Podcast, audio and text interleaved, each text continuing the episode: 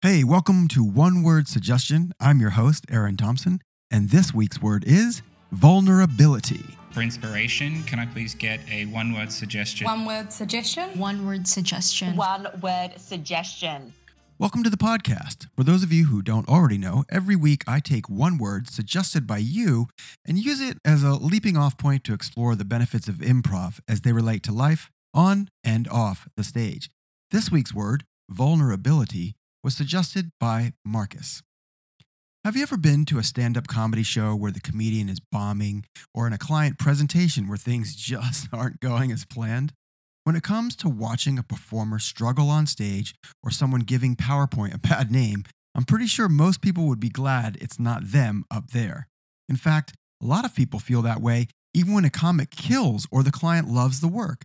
They would never want to be on stage, exposed, and all alone. But here's the thing about long-form improv. It revolves around what we call the ensemble philosophy. The idea here is that as a group, we decide and commit to having each other's backs and supporting each other's ideas, actions, and choices no matter what. So while stand-ups choose to live and die alone, improvisers always have a group of people supporting them. And when you know your team has your back, it becomes so much easier to be vulnerable and open to whatever comes without letting your own fears, agenda, or ego get in the way. In our corporate training work, we see this all the time. I don't want to look stupid or for people to see the real me. What if they don't like what they see? What if I come across as weak? But guess what? Vulnerability is the truest demonstration of strength. Being vulnerable by choice means you have enough confidence in yourself and your peers to see you through whatever comes at you. Vulnerability makes you strong, not weak.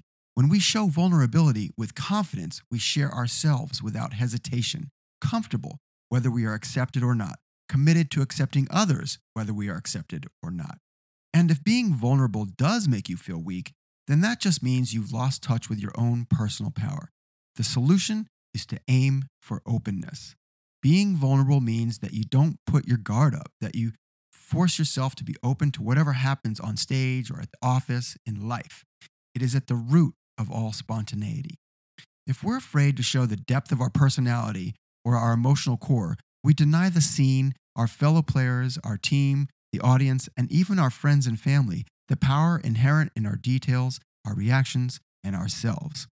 The trick is to foster an environment where people feel enabled and empowered to not only live their truth, but encourage others to live theirs as well.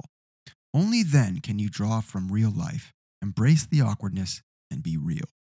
So that's vulnerability. Thanks for the great suggestion, Marcus. If you want to suggest a word for next week or add your perspective, drop me a note in the comments. I'm making one of these every week for a year, so please do subscribe, like, share, and all that stuff. And in the meantime, if you're interested in improv for personal growth, professional achievement, or just for fun, my suggestion is to get yourself into an improv class or book a corporate training workshop for your team. You can learn all about LMA's programs at www.lma.training. Thanks for listening. One Word Suggestion is brought to you by LMA Professional Development. Please visit us at www.lma.training for more info.